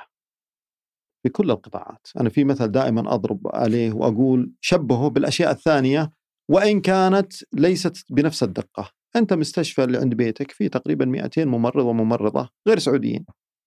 خبرة كل واحد منهم عشر سنوات. فجيت شلت الخبرة يعني أنت عندك خبرة كم؟ 2000 سنة. 2000 سنة موجودة تمريض في هذا المستشفى. شلت خبرة هال 2000 سنة واستبدلتهم بتوطين. بدون برامج. توطين عادي خريجين جدد وحطيتهم. تفقد خبرة ال 2000 سنة. ولكن إذا كان عندك البرامج آه، بالتدريج والتأهيل والعمل على إدخالهم بيكون بالنسبة لك سهل. لهذا يحتاج إلى وقت. بتقول وقت من زمان لا بج... صراحة إحنا بجدية ما عملنا يعني إلا مؤخرا. وهذه تاخذ وقت. طبعا. طيب. من الأشياء اللي تاخذ وقت ومزعجة لكل المواطنين هي مسألة الإسكان. أحس أنها واحدة من المعضلات واحدة من الأشياء اللي تهم كل مواطن اللي هي إنه يبغى يسكن. ودي تعطيني كذا قراءة للمشهد وش صاير كذا في الإسكان خلال السنوات الماضية؟ شوف أنا بقول لك على يعني يعني ما بكل جواب بعطيك إياه بيكون جواب تفاؤلي. مدحا في النفط ومدحا في الأعمال ومدحا في التوظيف أبعطيك برضه بالإسكان بعطيك الجانب الجيد. الجانب الحلو لأن الإسكان وضع ليدعم. برنامج الإسكان وضع ليدعم. ولكن ثق ثقة تامة. أنه كل من قرأت لهم ينقصهم الصورة يعني الصورة كاملة. الناس ما تنتظر. أنا جربت قلت يمكن العيب في الإسكان ما هم قاعدين. فقمت أكتب. أنا كنت كوني كنت في المجلس الإستشاري لوزارة الإسكان. فجلست أكتب. أكتب وأكتب وأكتب. ما يخلوا الناس أول شيء الناس ما ما ما تخليك ترد ما ما ما على طول تضرب في الكلام. ليش؟ لأنه كان عنده منتج واحد وما تناسب معه. ف ما هو جالس يتفهم. أنا أجي أقول يا أخي الإسكان تعطيك 500 ألف. هي مسؤوليتها 500 ألف دعم مثلها مثل الصندوق العقاري السابق. وإن ما حبيت أنت مثلا الطريقة أنها جاية عن طريق البنوك ولا عن طريق هي 500 ألف. هي تعطيك ال 500 ترى لا تسددها إلا ب 1666 إذا قسمت ال 500 على 25 سنة على 12 شهر. ولا إذا 20 سنة بتكون على ب 2083 ريال ولا ب 2777 إذا كانت على 15 سنة. أنت واختيارك. أنت والحظ دائما يجي الرد. هذا كلام كذب هذا كلام. اللي أخذ البيت اللي استفادوا من الإسكان وأخذ البيت هذا ما يجي يدعمك. ما يتكلم ما يقول نعم أنا فعلا سكنت وأنا حط لا. اللي ما مشيت معه النقطة اللي هو يبغاها ولا البرنامج اللي هو يبغاه ولا المنتج اللي هو يبغاه جاء ضرب في كل البرنامج. فيجي واحد يقول لا أنا قرضي ستة ألاف. أنا ما أدري كيف هالستة ألاف هذه من وين جت؟ زين؟ من وين جت هالستة ألاف؟ إذا كان أقصى حد تدعمك فيها الإسكان هو ال 500 ألف زائد ال 140 ألف اللي كانت موجودة للعسكري والمدني ولكن هذه كان لها أريحية أكثر يعني حتى دفعها بعدين بعد ما تخلص ال 500 ألف وبدون فوائد. فكيف جت ال 6000 تعال يا أخي كيف جت ال 6000 طلع الرجل اشترى بيت بمليون و300 طيب أنت شريت بيت بمليون و300 هم الإسكان ما قالوا لك إحنا بندعمك بالمليون و300 إحنا بندعمك في شيئين بندعمك في الضريبة كانت إلى أقصى حد 850 ألف الآن رفعوها إلى مليون. وأنت تدفع الفرق تشتري بيت مليون و200 أنت بتدفع حق ال 200 الدولة بتدفع عنك المليون. هذا حسب الشروط إذا كان مسكنك الأول. القرض اللي تعطيك الدولة أو التمويل اللي تدعمه الدولة وتعطيك إياها الشركات التمويلية هذا القرض أنت لك ال 500 فقط. ما بعد ال 500 هذا شأنك الخاص. ما إحنا لما نتكلم على 6000 و 7000 يا أخي تقدر تروح اليوم تقدر تأخذ قرض ب 4 مليون. إذا إذا إذا البنك أعطاك 4 مليون تقدر تأخذ ب 4 مليون. ولكن هذه ال 4 مليون أنت اللي اخترتها الدعم فقط لل 500 ألف. ولذلك لن يتجاوز 2777 سدادها. يجي واحد مثلا عمره 50 يقول لا هذا ما هو صحيح. حتى الكلام هذا ما هو صحيح. ليش؟ قال لأني أنا رحت للبنك. مثلا بنك قول مثلا بنك ألف راح البنك. طيب هل رحت البنك ثاني؟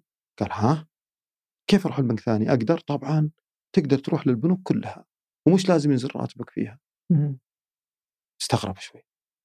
والله كل البنوك خلينا اجتمعوا على عبد الرحمن خلاص. عمرك 50 اليوم نعطيك 10 سنوات. اقسم ال 500 ألف على 10 سنوات. ما راح نخاطر معك في التقاعد. اساله كل ابنك أقول له طيب هل رحت إلى شركات التمويل؟ قال وش هي شركات التمويل؟ يا أخي في شركات تمويل تعطيك إلى عمرك 75 وتنظر معك راتبك التقاعدي وتشوف قديش تقدر تدفع أنت حتى في راتبك التقاعدي. قال كيف؟ يا أخي شركة دار التمليك وأن ذكرنا اسمها ونسوق لها هي أساسا ال ال ال المؤسسة العامة للتقاعد هي المالك الأكبر فيها، هي دعم للمتقاعدين. في ناس أعمارهم فوق ال 50 أخذوا القرض. روح للبنك فوق ال 50 ما يعطيك. يقول لك إيش اعطيك؟ انت بتتقاعد بعد خمس ست سنوات. زين؟ ناس يجي يقول لك أنا رحت للبنك وما اعترف بالشركة حقي. أنت شركتك صغيرة فيها 20 شخص وشركة هذا ما ما هو ما فيها استمرارية ما هو مضمون. تشتغل في مطعم صغير. ما نعطيك. ولا راتبك قليل، راتبك 4000 برضو يعطيك إلى راتبك 4000 روح إلى الشركات التمويلية المتخصصة في الأشياء هذه. والمشكلة الكبيرة إنه لما تتكلم عن برامج الإسكان إنه الناس لا لا تتفهم، كل واحد يبغى يرد عليك بالمفهوم اللي عنده. ولكن البرنامج كبير الإزدياد كبير إلى إلى الشهر الماضي إلى قبل يومين يعني حق الشهر الماضي في السنة في, في أقل من ثلاث سنوات برنامج الإسكان دعم أكثر من 700 ألف 700 تقريبا و10 أو 720 ألف آه،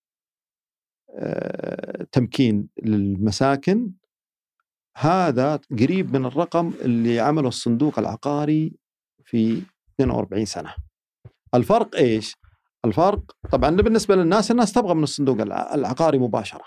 إحنا نتمنى الشيء البسيط، أنا نبغى يا أخي نبغاها نبغاها منحة مثلا ها كل واحد له أمنيات ولكن بدل ما يحطوا ميزانية 10 مليار مثلا سنويا للصندوق العقاري قال لا بدل ما أعطيها هذا 500 ألف هذا 500 ألف هذا 500 ألف لا. خليني أدفعها دعم للأقساط وأخذ أعداد أكبر.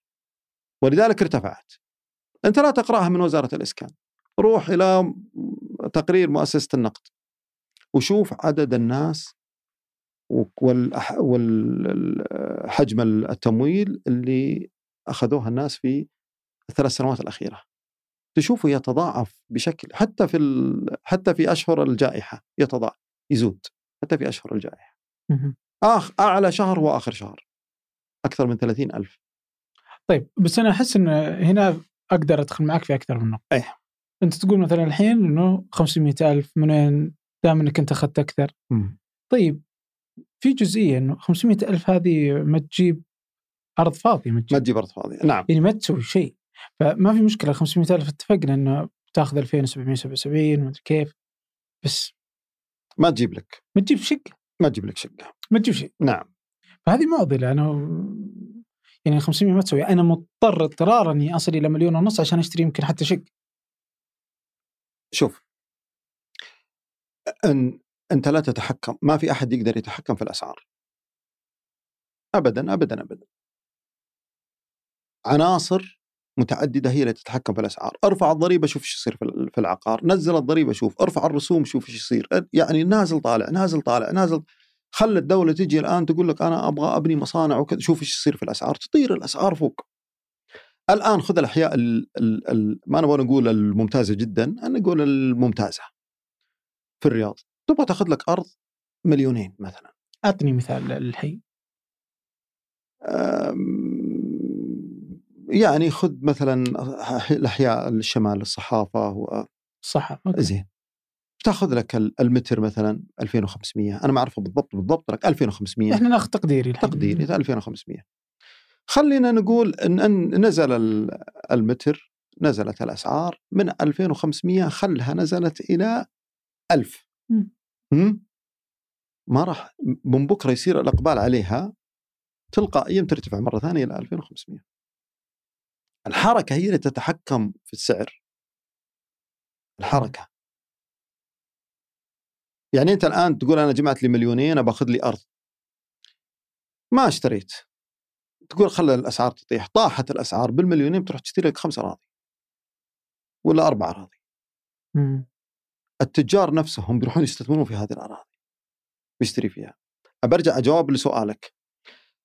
وزارة الإسكان قالت إنه بما أنه وبرنامج الإسكان بالأصح بما أنه آه، جزء مهم من أعمالنا إنه إحنا نوفر مساكن مناسبة لل 500 ألف لل 600 لل 700 لل 400 فحطت البرامج أقل شيء بيع تم بيعه ب 250 ألف وأعلى شيء بتقريبا 750 بس تلقى عندهم منتجات 800 850 حتى في بالمليون.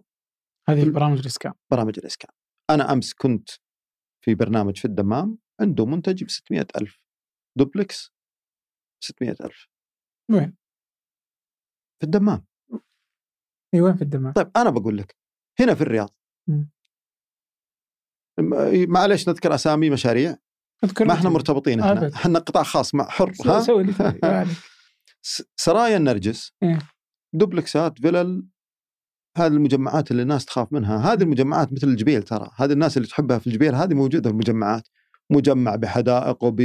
ترى مفروض عليهم الأشياء هذه مستشفى مدرسة مستوصف مدرسة بنات مدرسة أولاد متوسطة ثانوية حدائق بقالات كلها موجودة في نفس المجمع لأنه يبني لك 2000 وحدة سكنية 3000 وحدة سكنية. هذا المجمع أسعاره ب 750 سرايا النرجس 730 ألف. تاخذ ال 500 تكون أنت جامع لك 100 150 في السنوات اللي عملتها. تقترض من البنك قرض شخصي ولا من أحد أفراد العائلة عندك تقترض لك مئة ألف أخذت المسكن. دوبلكس يجيك الآن تفتح باب جديد. قال لك الغرف صغيرة. مو يا أخي غرف في غرف كبيرة. عندك خمسة مليون في غرف كبيرة. بس أنت الآن تحاول تقلص من هذا. في ناس قالوا والله إحنا في في فيلل الآن اللي جنب المطار. والله إني ما أعرف أساميها. جنب مطار الرياض. تطلع أعتقد شمال شمال آه، حي النرجس. أنا جيتها مرة بس إني والله ناسي اسم المجمعات. في مجمعات كثيرة هناك. دوبلكس ب 500 ألف. قال يا أخي هذا 17 كيلو شمال آه، طريق سلمان طريق الملك سلمان. صحيح. أنت تقدر تكون على طريق الملك سلمان تقدر تكون داخل الرياض بعد. بس تشتري لك مثلا شقة آه، يعني آه، مستخدمة عمرها سبع سنوات ثمانية سنوات عشر سنوات. تقول والله أنا ملزم ما أقدر أطلع. تقدر تاخذ لك هنا شقة وتضبطها وتصلحها وتعيدها وتكفيك فيها 500 يمكن تحط عليها 100 ألف. يقول لك ما في لا. في شقق موجودة في الأحياء هذه اللي على على الشمالي المصيف و... والمروج ها؟ شوف أجاراتها بكم. إذا لقيت الأجار مثلا حقها ب 30 ألف أجارها ب 30 ألف اذا بيعها لا يمكن لا يمكن إنها تباع بأكثر من 50 500 ألف 550 ألف باقصى حد لا يمكن. هذا معروف. هذا سعرها. طيب يعني لو كان لو كان سعرها أكثر كان باعها. طيب لو أخذنا الأراضي البيضاء وش صار عليها؟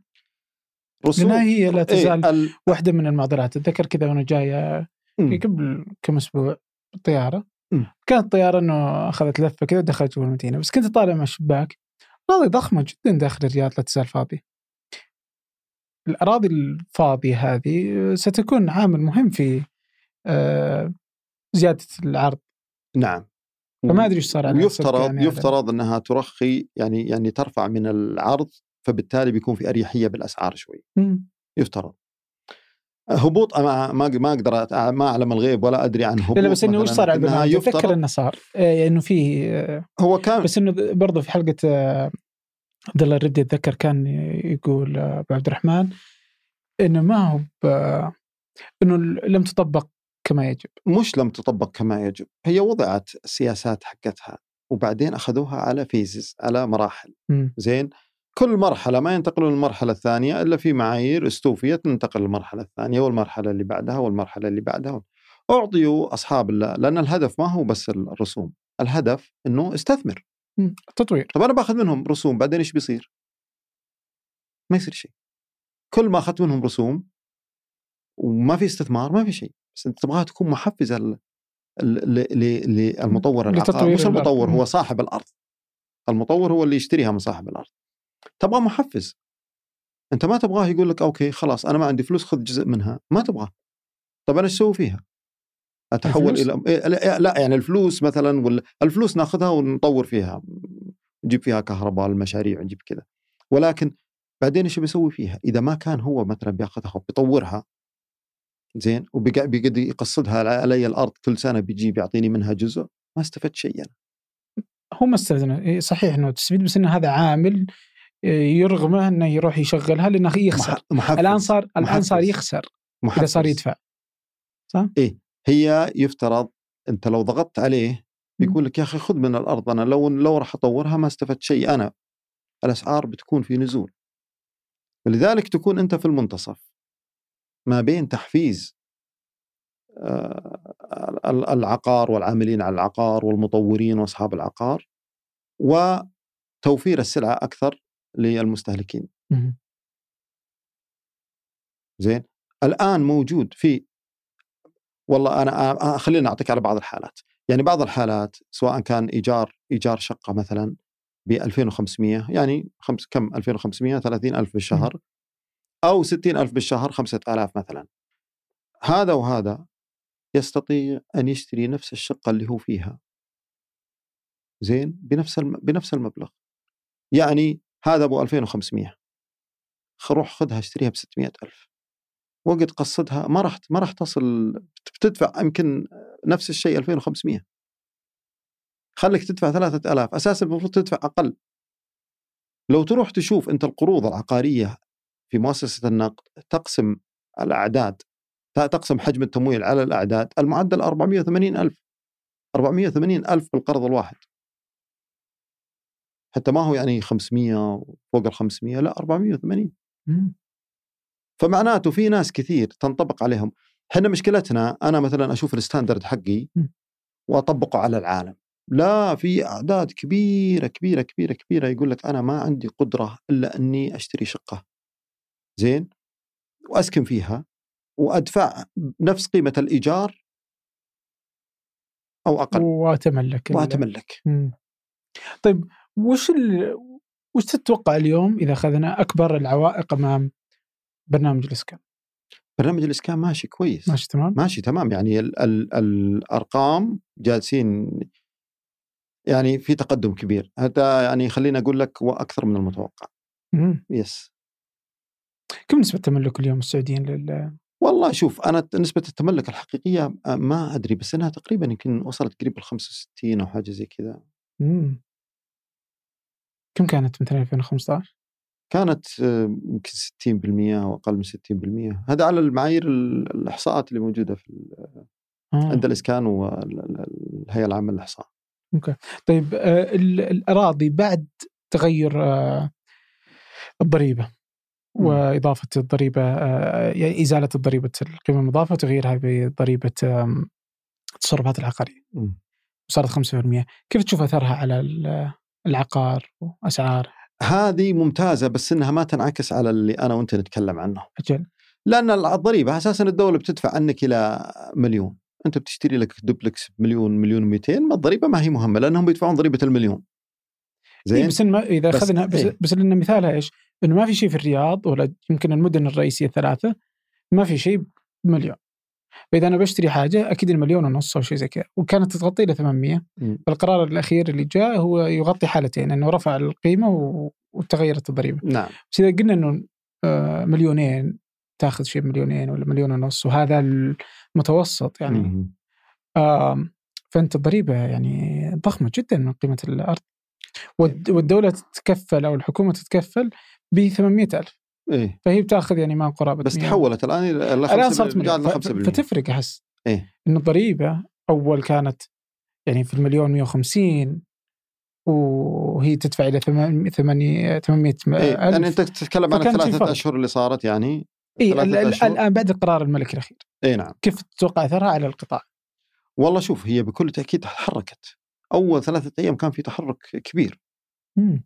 أول ثلاثة أيام كان في تقرير أعتقد 8000 صك في ثلاثة أيام اللي تم يعني آه، في في آه، وكالات العدل.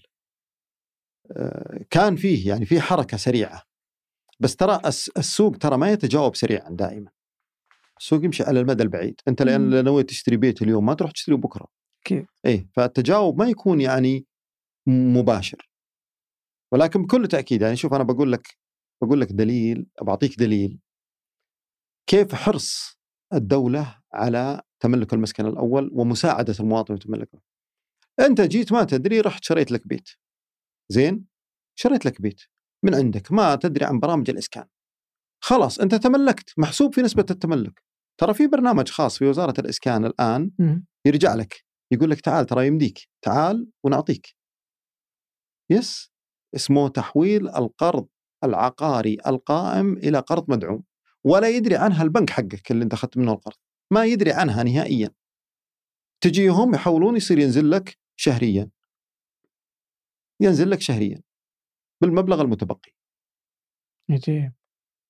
هو موجود ترى في كل التقارير. شوف روح على تقارير الإسكان الصفحه السادسة السابعة تلقى المنتجات سبعة ثمانية منتجات. الشراء من السوق البناء الذاتي شراء من مشاريع الإسكان مشاريع اللي يسمونها البيع الخارطة الآن تغير اسمها الأرض المجانيه الأرض المجانية في تلقى موجود تحويل القرض العقاري القائم إلى قرض مدعوم.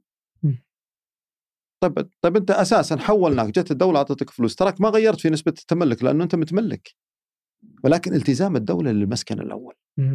طبعا في شروط. أما أنك تكون مثلا مسجل سابق في الصندوق العقاري افترض أنك ما سجلت. تكون أنت من اللي اشتروا بعد واحد واحد 2017 إذا أنت شريت بيت في 2018 وأنت ما تدري زين روح الآن وتلقى الدولة تدعمك آه، حول حول قرضك و... ويتكفلون لك كأنك ماخذ القرض مدعوم. ال 500 ألف هذه كم كم الفوائد حقها؟ ال 500 ألف لما تاخذها. كم يعطي كم يعطيك إياها البنك في سنة؟ يعطيك إياها تقريبا مليون. 400 و... يعني 950 ألف. تتكفل بالنصف الثاني 950 ألف هذه. فكأنك أخذت قرض يعني كأنه قسط من راتبك بدون آه، فوائد. في برنامج ثاني برضه يعني برضه مهم ويدعم. حتى وإن كنت يعني ما استفدت من برنامج الإسكان. في برنامج ثاني أنا ما أعرف تفاصيله ولكن هو اسمه الرهن تقدر تروح ترهن صك البيت وتأخذ قرض تسدده بدون فوائد بس يبغى لك تبحث عن نوعيته وإيش اللي موجود بداخله طيب وش الشكل الأمثل لشكل العقار في السعودية؟ هل هذه اليوم الأسعار متضخمة؟ هل المفترض إنها تنزل؟ هل المفترض إنه يصبح يعني وش الشكل الأمثل لنسبة تملك آه، المواطنين الأراضي، الأسعار، المساحات؟ أنا من أول ما كتبت م. وحتى في ناس يلوموني كثير. أنا بنيت بيتي بنيت بيتين كلها بناء ذاتي وكانت تجارب ما هي كويسة. ما في شك زين مع اني أنا اللي مخطط البيت وأنا اللي عامل الهندسة وأنا مهندس وما مهما كان تجربة متعبة ما عندي لياقه اقعد سنتين وراكض ورا البيت لين يخلص إذا رحت عند اللي يبيع السيراميك واللي يبيع الرخام واللي يبيع النوافذ كل يضرب فيك السعر لأنه أنت بالنسبة له جاي مستعجل.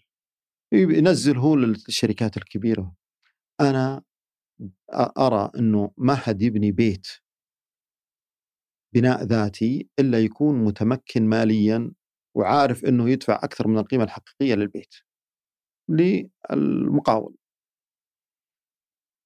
المهم بالنسبة لنا إحنا كمهتمين بالشان التنموي إنه الشرائح اللي عندهم رواتب ضعيفة مش ضعيفة يعني أبو 2000 حتى إلى 10000 و15000 زين؟ إنه يوجد لهم برامج سكنية. أوجد له أوجد لهم برامج سكنية الان موجودة في كل المدن. وأسعارها برضه بنفس تتكلم من 400 ألف 300 ألف إلى 500 إلى 600 إلى 700 أنا دائما كنت أكتب أنه البرامج مشاريع الإسكان. لازم يسوي قبل قبل برنامج الإسكان هذا. مشاريع الإسكان. لازم يكون فيه مشروع زي اللي بنيت مثلا في الكويت واللي بنيت في الدمام وحتى في الرياض هنا مشاريع الكبيرة. استوعب كمية كبيرة من الناس. من اللي يبنيها القطاع الخاص ولا الحكومة؟ الحكومة. آه. زين؟ كانت التجارب في السابق حاولوا يجيبوا مقاولين. تجارب سيئة كلها. إي ما كل كلها كل شوف كل التجارب ما مشت. التجربة م. الأخيرة هي اللي كان فيها التمكين للمقاولين الكبار. امم زين؟ إيش أيوه. الشركات الكبيرة هذه. لا وش المشاريع اللي تقصدها؟ أسامي المشاريع. مم. سرايا النرجس واحة آه الد... واحة الدمام. واحة الدمام آه، الآن يبنون في في في الدمام في حي الفرسان يبنون 2300 وحده سكنية. انت تعرف 2300 وش كبر؟ 2300 يعني أنت يبغى لك عدة مدارس. 2000 وحده سكنية كل وحده سكنية فيها ثلاث أربع أطفال. نتكلم على 10000 طفل. أكبر مدرسة عندنا اللي مزعومة اللي مخنوقة اللي مخنوقة. 600 طالب تقريبا. هذه اللي مخنوقة مجمع. كم مدرسة يبغى لك هناك زين؟ هذه مجمعات متكاملة تبني من هالمتجمعات. ولكن المشكلة الكبيرة إنه نجي إحنا نبي نقول والله أنا أبي أبني أبغى غرف واسعة أبغى كراج للسيارة وأبغى وابغى وابغى أبغى وأبغى الأسعار منخفضة.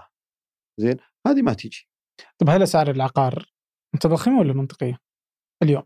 أغا... غالية. أنا كنت بجاوبك على السؤال اللي قبل شوي. وش هو وش اللي يحدد إنها متضخمة ما هو متضخمة؟ اللي يحدد الراتب. أنا إذا راتبي سبعين ألف بقول لك والله رخيصة هالعقار. إذا راتبي 10000 بقول غالي. من اللي يحدد الراتب؟ نقطتنا الأولى اللي تكلمنا فيها بداية اللقاء الوظائف. بس أقدر أعرف انه هذا المنتج متضخم وفي هذا المنتج سعره عادل. هل هذا الأرض سعرها عادل؟ والله شوف هم, هم من اللي يساعدهم؟ اللي يساعدهم الناس اللي تشتري. في ناس عندها برستيج يقول لك أنا ما أبغى إلا الحي هذا. زين؟ الحي هذا ترتفع أسعاره. تروح للحي اللي مجاور بجنبه تلقى فيه دروب يمكن 20% زين؟ بس بالاجمال على مستوى الرياض هل هي السعر فوق المتوسط؟ هل الحكومة تهدف إلى خفض أسعار العقار؟ هل شوف. هيئة العقار إيش تقول في الموضوع لا ده؟ ما أعتقد إنه ما ما قرأت أنا في أي مكان إنه في أي أحد مسؤول عن خفض أسعار العقار. هل هي منطقية؟ المنطق... النمو فيها منطقي؟ لا لا, لا هو هو إيش يقول لك؟ يقول لك أنا أرفع المعروض. م. أنا أرفع المعروض بس.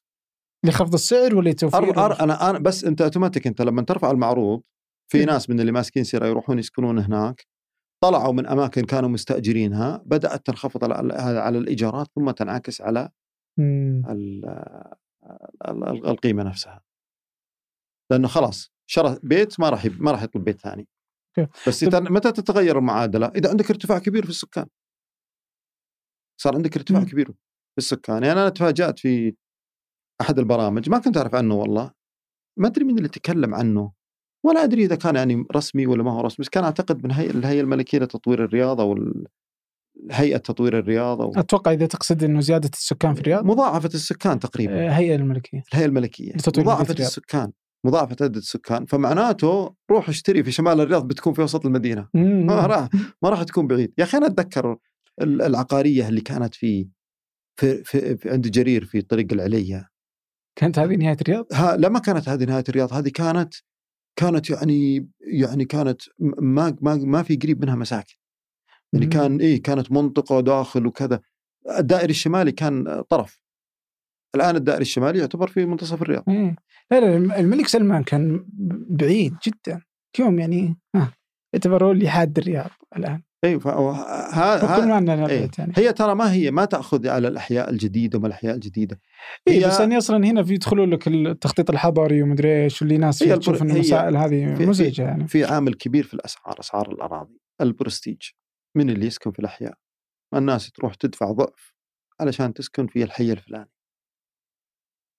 زين؟ قال أنا والله موظف وراتب عندي كذا ما بروح أسكن مثلا في حي رخيص. الحي الرخيص ما يناسبني أبي أروح للحي الغالي. هذه موجودة. هل هو حل حي غالي ولا الحي المتكامل؟ يمكن رخيص مو متكامل لا لا بالعكس. لو تروح للأحياء القديمة في الرياض التكامل فيها أفضل من الشمال بالكامل. فيها بنية تحتية تصريف أمطار فيها الماء, الماء واصل هناك الكهرباء كل شيء. إلا إلا. إيه. والمدارس وكل شيء موجود. هذه هذه شوف مشكلة ثانية والله شوف الملز يعني. ترى إحنا نتكلم عن الرياض ولكن الحديث يشمل لكل إيه لا لا يعني خصوصا الرياض برجع, برجع لك برجع لك في نقطة مهمة يمكن. تستغرب منها. جدة فيها أكبر عدد الآن أكبر عدد يبنى. 45 ألف وحدة سكنية تبنى في جدة. آه هذا من اللي يبني القطاع الخاص؟ هذه المب... ال... ال... بيبنيها كلها القطاع الخاص م. تحت إشراف وزارة الإسكان أو البر... برنامج الإسكان من ال 45 ألف كلها شقق في عماير أنا قلت ما يسكن ليش ما يحبون يعني دوبلكسات ولا جيت سألت قالوا في دوبلكسات بس داخل العماره يعني مثلا تكون إنت ساكن مثلا في الدور التاسع إيه. تدخل في التاسع ومن الداخل داخل الشقة حقك في دور ثاني فوق. آه. زين. أنا قلت في سر خلينا نسأل. سألت سألت. تعرف لما تسأل عشوائيا ما تقدر لما ت... لما يكون عندك آلية تسال لك مثلا 30000 تجيك البيانات قوية تقدر تعرف النمط الحقيقي. م. فرحت سألت المطورين. سألت المطورين وكبار المطورين بعد. قال لأن الطلب على الشقق. ما في طلب على المساكن. الطلبات اللي تشوفها هذه في تويتر هذه قليلة. الطلب الحقيقي على الشقق. نزل واحد منهم كلمني قال لي تعال شوف. نزل طبعا هو لما يأخذ المشروع مثلا 6000 وحدة سكنية ما يبنيها كلها مع بعض. يبغى لها فلوس. هو إيش يسوي؟ وياخذ جزء منها مثلا ألف يبني. وهو يبني إذا باع ومشت البيعة عنده كويسة لأنه يبني يبيعها قبل ما تجهز وحتى قبل ما تبنى.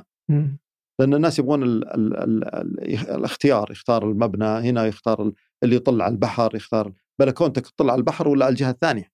تفرق. فإذا مشى السوق قام بنى phase 2 مشى phase 3 وأربعة ومرحلة خمسة ومرحلة ستة. قال لي تعال شوف المرحلة الأولى. ليش؟